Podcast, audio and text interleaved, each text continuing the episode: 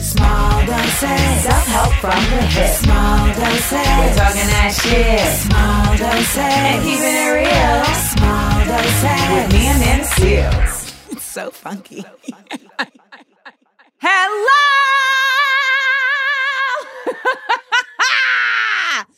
Everybody, welcome to the new and improved, but still giving you the same things that you've always loved. Small doses. Y'all, we are five years in. Five. Cinco. Uno, dos, tres, cuatro, cinco. Just went to Kenya. I should know how to say it in Swahili, but I don't. Five. Okay, but I can't say this. Jambo. Five years into small doses, and we are still here with you. Love being able to continue doing this show and love being able to expand it. So, my big announcement is that you can now also watch small doses on YouTube at Amanda Seales TV. Yes. So, new episodes will be posting to YouTube the video. And of course, we will continue to give you your new episodes every Wednesday on the audio side. And you can watch the video version on YouTube on Thursdays. However, I can't get you everything. All right. So we're going to have a Patreon portion that you can get at theamandaverse.com. So whenever I'm answering questions, there will always be additional questions. And you will also get my outfit of the day explanation on Patreon at theamandaverse.com. Also something new is that, of course, you're not seeing this if you're listening, but if you're watching, you're going to see that we are in a set and I'm giving you either pink or red or pink and red with every look. L E W K every episode. Okay. Very proud of myself for forcing myself to go down this fashion road because I am all about it. So that's why you'll get my outfit of the day on amandaverse.com where I'll explain to you, you know, how I put the look together. All right. Now, in addition to this, we're just going to really try our best to be bringing people in the studio. I know you guys have been listening to the show a long time. You know that we used to have people like on my little futon in my little guest bedroom. And there's a certain closeness that happens when you have that analog connection that you just don't get in the digital of things. But of course, you know, there's, there's the whole panini, there's a whole pandemic. So that is why we ended up with so much of the Zoom guests. But I'm going to definitely make it my business to try and have more folks in the building right here next to me so you can hear that closeness on the audio and also see it on the video. All right. Now, this is a great segue into this episode Side effects of being a risk taker. side effects of risk taking. Because with any project that I do, it's a risk. It's always a risk to step out on an idea, right?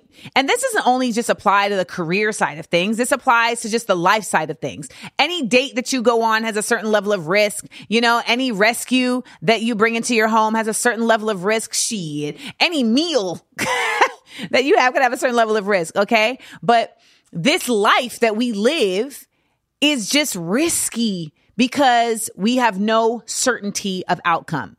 But I feel like even though that is just like the bottom line of what it is to exist, a lot of people don't think that way. And so they apply a certain level of anxiousness and anxiety to risk taking in specific areas, not realizing that by nature of just existing, you are a risk taker.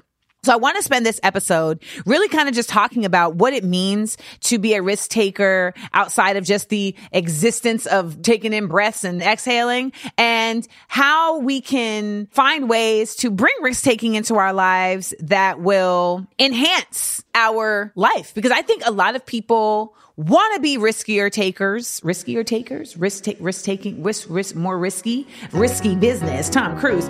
I wanted to really slide in, you know, like in the risky business movie, like I wanted to slide in and then I forgot I had carpet here. So that's my bad, guys. My bad. So when it comes to risk taking, we're going to get into this gem drop because this conversation was actually inspired by a conversation that we were having in Kenya, in Mombasa, with some of the people that were on the trip. And there was an individual on the trip who was basically just saying that like he wanted to be an actor, but that he felt like there were other positions that he could take that had nothing to do with acting, but maybe were in the field, like adjacent perhaps. And that he felt like maybe those positions would still like give him the fulfillment that he would have with acting. And all of us were like, baby, if you want to be an actor, you need to act. You need to act. But when it came down to it, he was just like, I need a sure thing. And so we started talking about, well, what is the difference between risk taking and recklessness? And that is today's gem drop. Jam dropping. Jam dropping. Jam dropping. We dropping on these hoes. what is the difference between being a risk taker and being reckless? Okay, well, first let's break down. In my opinion, being a risk taker is somebody who is strategic. They're not willy nilly. They look at the playing field. They make calculations about what would be the best option for success. And, you know, depending on the type of person they are, that ratio might be higher or lower, but they step forth in that after examining. Recklessness is somebody who just be out here doing whatever. They're not looking at the playing field. They're not questioning themselves or examining losses. They're just like, I'm out here. We out here. They're living a YOLO lifestyle, right? By the way, can we just for a second address that YOLO was one of the corniest moments in vernacular and hip hop time? It really was. People were out here really yelling YOLO. There's actually a restaurant in Grenada named YOLO, and it's like womp womp womp womp. Nonetheless, it does sum up what recklessness is. You only live once. This idea that you only live once, which by the way, I don't know that I necessarily believe because I've definitely been here before. But in this idea of recklessness, what we're saying is you throw caution to the wind, you just doing whatever. Now, I'm not saying there isn't any room for some recklessness in your life. As I say in my special, I be knowing some of y'all got some periods that you don't deserve because you was reckless. Okay. You was out here having a good old time. You know, you were being young. You were being just free and you were being, well, reckless because you were engaging in activities that had possible outcomes that you had no idea how you were going to handle, but you were doing it anyway. Risk taking is not that. Risk taking is identifying, okay, this is the thing I want to do. Here is the situation and here is how I would deal with it. And here is how I would manage the possible outcomes. And so I'm going to proceed and you're proceeding with thoughtfulness. It doesn't mean you can't still fail. It doesn't mean you can't still take a L, but it does mean that you had a calculated risk there was an educated guess in you stepping forward. And I think for a lot of folks, that makes the difference in whether or not they should take the risk. Because so many of us just don't want to feel like we're going to do something stupid. So many of us just don't want to feel like we're going to be dumb and we're going to play ourselves. And so we're like, well, I don't want to do something where I could feel like I'm playing myself. And that's when it becomes, well, then I'm just not going to do anything. See, that's the trick about risk taking versus recklessness because you can find yourself in a state of paralysis. And when it comes to being a creative, whew, I mean, the whole thing is a risk, right? Even the career. Cause like just making the choice to say, okay, I'm going to bank on the fact that the thing that I have inside of me that is its own unique thing, that it is something that people want. So that's the part one. Then it becomes, okay, I'm also going to find a way to figure out how to get people that thing. What? that's its own thing. I will tell y'all, it took me a good 15 years to figure out how to even like identify what my brand is or what my art is, what my style is enough to be able to then tell people what it is. And then to then be able to learn like what the concept of marketing is to then allow them to even become aware that it exists. All of that is a risk. And for some people, I think it's easier than others for various reasons. And for some people, it really is something that they just cannot wrap their heads around for various reasons. And so we're going to get into some DMTs that are going to answer some of those questions. But when we look at risk taking versus recklessness, I want you to ask yourself, when I make a decision to do something, what is the process that I go through before I make that choice?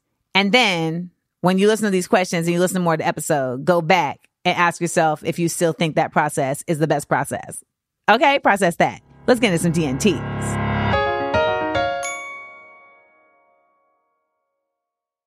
DMT. We're serving it. First question What are ways to improve your beliefs in taking risks? I am so cautious that I feel it hinders me in aspects in life. Well, I think when it comes down to it, some ways that you can change like your thought process in taking risks is first starting with like just yourself, right? So part of what it requires in order to take a risk is confidence. And confidence comes from facts. Confidence comes from you being able to identify that this thing happened and this was the result. But the doozy about building confidence is that often you got to take risks to even get the opportunity to build the confidence, right? You got to actually try the thing in order to see if it works, in order to use that as data to give you confidence. So when it comes to this idea of like, how do I change my beliefs? You have to start changing your belief in you. Do you believe in you? A lot of y'all don't believe in yourself. You don't. You don't believe in yourself. You don't trust yourself. And that's not your fault. A lot of times you don't trust yourself because other people have made you wary of trusting yourself. And nine times out of 10, it wasn't even because of you. It was because of their own failures. It was because of their own fears. It was because of their own inequities. Remember when I was like really trying to pursue music and was like, okay, I'm to rap. I'm to sing. And everybody was discouraging me because they were like, no, you can't do both. You can't do both. You can't do both. And it was not because other people hadn't done both. It was because they didn't know how to market that or they didn't know how to make that kind of music. And so it really put a seed of doubt inside of me that I could figure it out because they couldn't figure it out. And looking back, I just am like, yo, you really were listening to a bunch of cowards. you were listening to a bunch of cowards. Why are they cowards though, Amanda? Why they gotta be all that? Why they gotta be all that? The cowards because they were projecting their own things on me. They're projecting they shit onto me. And that's the thing. I wouldn't have called them a coward if it was their own thing that they were keeping to themselves, but you are now hindering somebody else's progress because of your own fears. You can't do that, y'all. You can't. And it creates people who are afraid to take risks and it creates people who doubt themselves. And that belief that is required to change in order for you to be willing to take risks is going to start with you. And maybe it means not talking to people about the thing that you want to do. For real. Sometimes you really just got to keep it to yourself. You got to practice the I know what I'm going to do way of life. Then I know what I'm going to do way of life means that you don't got to ask nobody about what to do because you know what you're going to do. I know what I'm going to do. And you keep it to yourself. You keep it to yourself and you operate on a actions, walking, not just talking mind state. The thing about changing your beliefs in order to be willing to take risks is there's also a certain level of spirituality that can help in this space. I'm not trying to tell nobody to like go down to the Episcopalian church and sign up. Like that's not really what I'm trying to say, but there's a certain level of support in your risk taking that so many people gather from just their connection to a higher power that they feel is protecting them. And this idea, this ethos that whatever happens, I will be okay. And I know there's atheists listening, like, ain't no higher power, that's you. Whatever. Cause I say this life is hard, so whatever it takes. But at the end of the day, it's like the only way to really try things is to have the mindset of whatever happens, I'll be okay. That's the belief you got to switch. Whatever happens, I'll be okay. I may not be okay right away. I may not have the answer on how to be okay by myself. I may have to outsource a little bit, but ultimately, I'm going to be okay. When it comes to work decisions and things like that, there's a certain level of thoughtfulness that you need to have about your situation, about your circumstances. Don't get me wrong, because that's where the recklessness comes in when you ignore all of that and just do whatever. But when you have a mindfulness about risk taking, you're saying, here's the pieces on the board.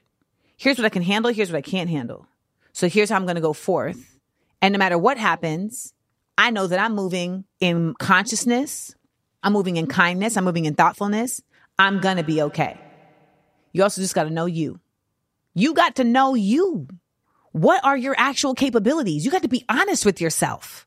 What are your actual capabilities? And I don't mean that in a negative way. I mean that in a positive way. Some of y'all don't give yourselves enough credit about what you can actually do. Some of y'all are not looking at yourselves in a comprehensive way. You are really short sighting yourselves. And that's part of the reason why you are taking such shorts in the steps that you could be taking. You got to look at yourself and really examine, well, you know what? I did do that. Let me not leave that out. I did do that. And give yourself those props. and let those props be the thing that helps you step into your space. I'm telling you, y'all, risk taking is so much easier too for folks that feel like they have nothing to lose. That's why you see mediocre white men just out here risk taking. They out here. It's not even reckless because they really don't have much to lose. So they really are out here just doing it up. I'm a white man and my name is Matt, and I'm gonna do whatever I want because it's my world. It's my world. It's not your world, Matt. I mean, it kind of is. You know how I know what it is? Because every stand up show I do, I can ask, is there a Matt in the crowd? And there's always a Matt in the crowd. There's always a Matt. And he's always like, hey, I'm Matt. But for some of us, that's not the case, you know? And so we start stacking all the reasons why we shouldn't do something. And we do all the cons, we don't do the pros. And then we're left out. Next question How can you tell the difference from God is opening this door for me versus did I just make a big mistake taking this job when you start seeing red flags? Meaning, do you take the red flags as an opportunity to grow or leave? Well, baby, I can answer this question real quick. I have a basic rubric that I utilize in identifying what to do in this situation. And it is, and you've heard it before on this show, we've been doing it for five years. It's time to go when a challenge becomes a stress. That's it. So a challenge is something that strengthens you. Even though you tired when you're done, you're not drained, right? Like even though it's strenuous, you're not exhausted. You gained something from the effort. That's a challenge. A stress, it drains you. It strains you. It removes inspiration from you. So when you get a job that feels like an opportunity and you're like, oh my gosh, this is amazing. And then the red flag starts showing and you have to ask yourself, well, dang, like, is this a way to grow or is this a way to let go? That's how you know. Sometimes it is a way to grow and then it becomes stressful. And so that's when you leave. But I think for the most part, the whole job thing is that we all got bills to pay and it just feels crazy to like get into a position that you've always wanted and then not like it. And then you feel like, well, I mean, who am I to not like this position that I got? Now you have the ungratefulness that starts coming down the pike, right? Right? I know y'all listening like, oh, yeah, yeah. You get the ungratefulness that comes down the pike. You get the who do you think you are coming down the pike. You get the how dare you. How dare you not want this opportunity that you done put so much work in? Well, when you started the process, you probably didn't have the same consciousness that you did when you got to this point in the process, right? I mean, that happens all the time. That's how people grow out of each other in relationships. And you can apply the same thing. Sometimes you're in a relationship and you're there and everything is what it is. And then you reach a point where you're like, I know this is a good person, but I'm just really not interested in being with them no more. Have you ever seen the movie Blue Valentine? With Ryan Gosling and Michelle Williams. First of all, when I saw the movie, me and my homegirl Emily, we literally had to sit in the theater for like 30 minutes after, just like in a stupor, because we were just like, wow, maybe this love thing really doesn't matter. Really. But honestly, like, that movie was a great example of even though this man loved this woman to the brim, to the hilt, even though he saw her through her darkest time, she just reached a point where he just couldn't fulfill her to where she had gotten to. And then she felt like she was such a bad person for not wanting to be with him anymore. But you got to be honest with yourself. And the risk in those situations comes in well, will something better come along? If I exit this situation that I wanted so badly and that I've put so much time into, will something better come along? And you got to believe that, yes, it will. I really just believe that in general, if you are moving in purpose, something better will come along. If you are moving in kindness, I just, I mean, I know this is very idealistic and I know it's like, Amanda, get out of here. The world is crazy. But I just like to believe, and maybe I like to believe this because what other reason is there to not believe it other than just believing that everything is going to fail and then you just don't do anything? Well, I'm not trying to spend my time here on that tip. I'm not. I'm really not. So, I operate in that mindset of like, if I'm moving in purpose and I'm moving in thoughtfulness and I'm moving in kindness, then it's going to work out. Now, again, the thoughtfulness part is the thing too. Like, I'm not out here just like, whatever. No, there is a thoughtfulness that is there and you keep working. You keep trying. You keep thinking, you know, it's not like you just say, ah, I'm just going, you know, when they say, I, I know the Christians out there, you know, I'm going to give it to Jesus. Some situations you give to Jesus because you're like, I can't figure this out, so I need to give this to a higher power. But what that really means is, I can't figure this out, so I'm going to give this to a higher power in the hopes that answers come back to me. Well, that higher power could be Jesus. That higher power could be the ancestors. That higher power could be Allah. That higher power could be just the energy of the universe. But what it is is saying, like, I'm going to free my mind in order to let my mind come up with something else. That's what meditation does. Like, that's what that really is all about. And it's a great effort. Sometimes it can be a really incredible effort to do that. But again, there's a risk.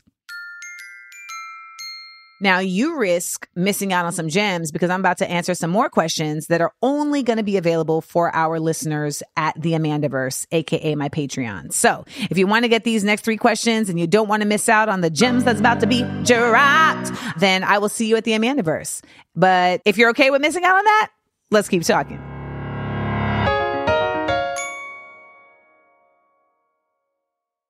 That, one time?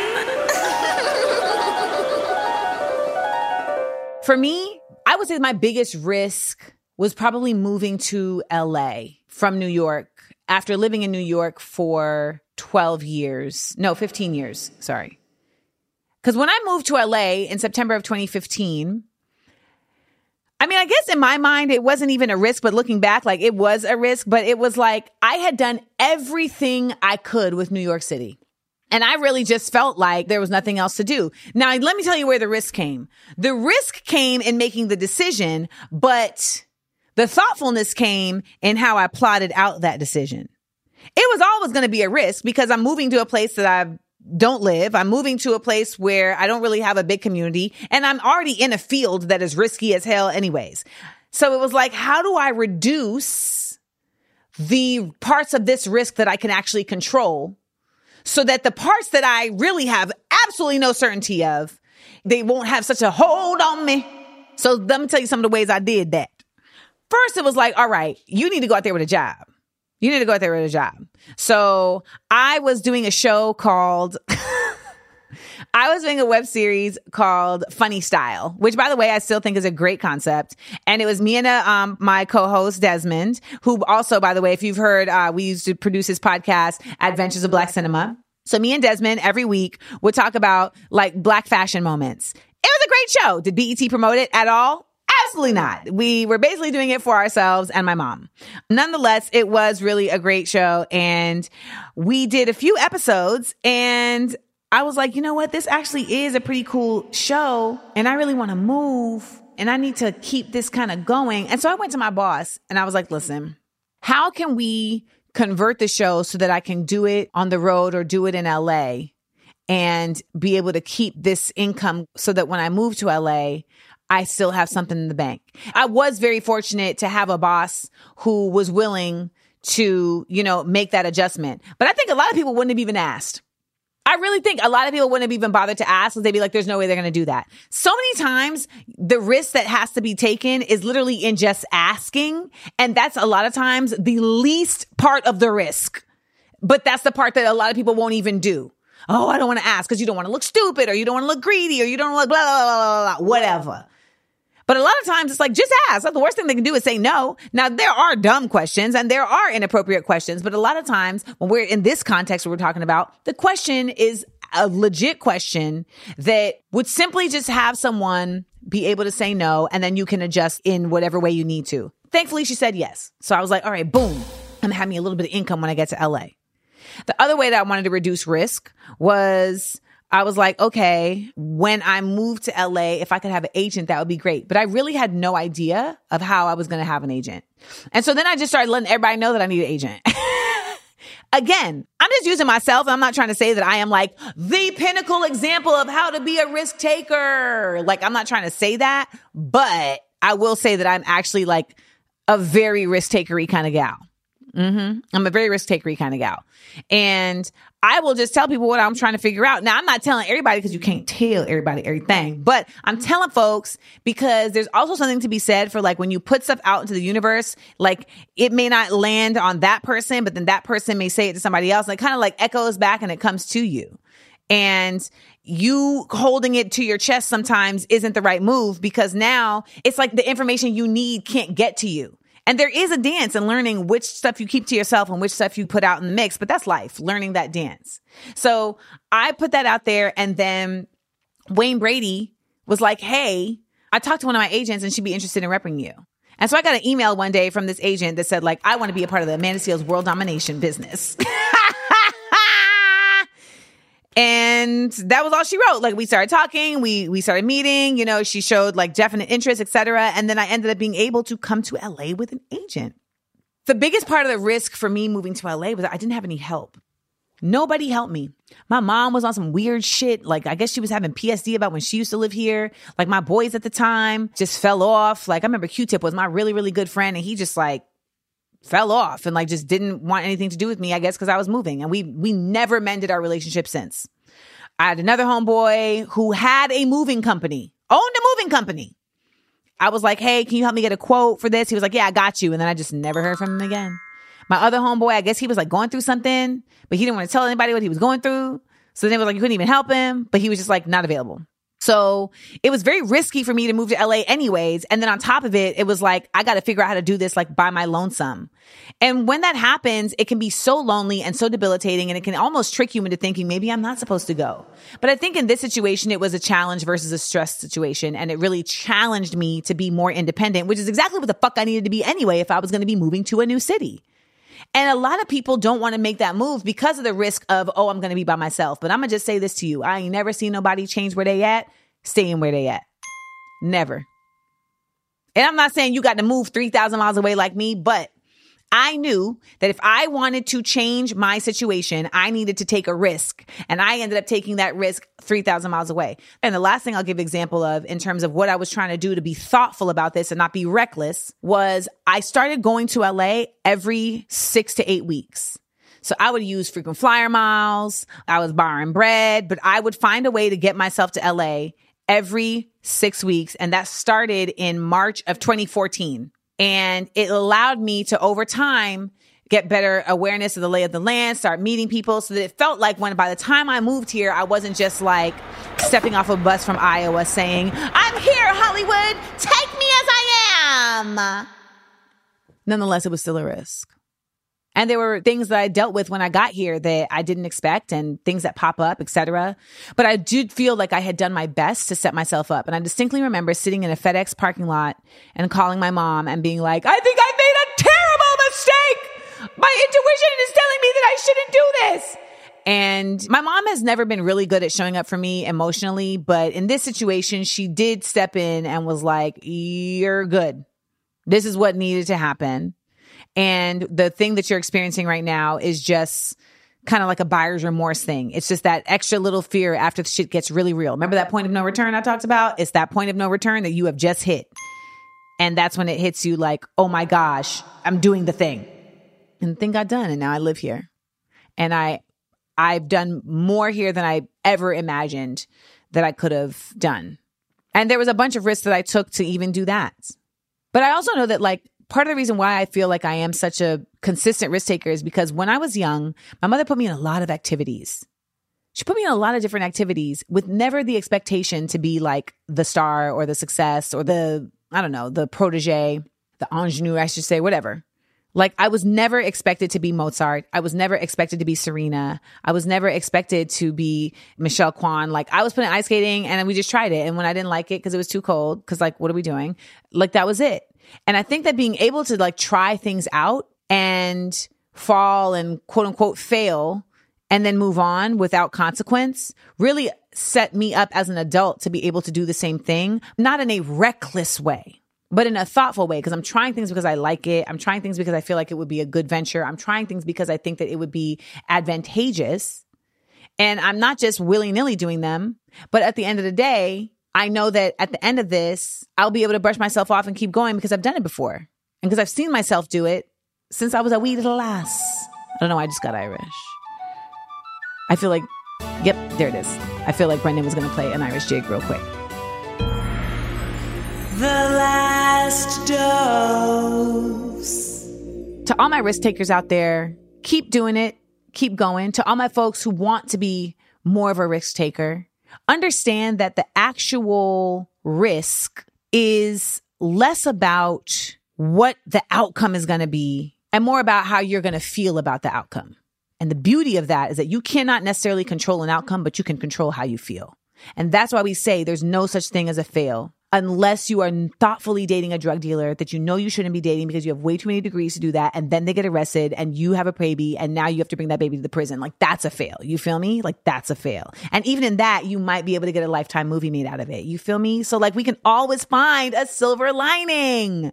But I seriously mean it when I say you can make everything a lesson with thoughtfulness. And when you take risks, they don't have to be you trying to just throw caution to the wind and, you know, I, am just going to do whatever I want to do. Like that feels selfish. And maybe that's what it really boils down to. The recklessness is in selfishness, but the risk taker is in self awareness. And we always are going to show up for that. And that is our first episode back.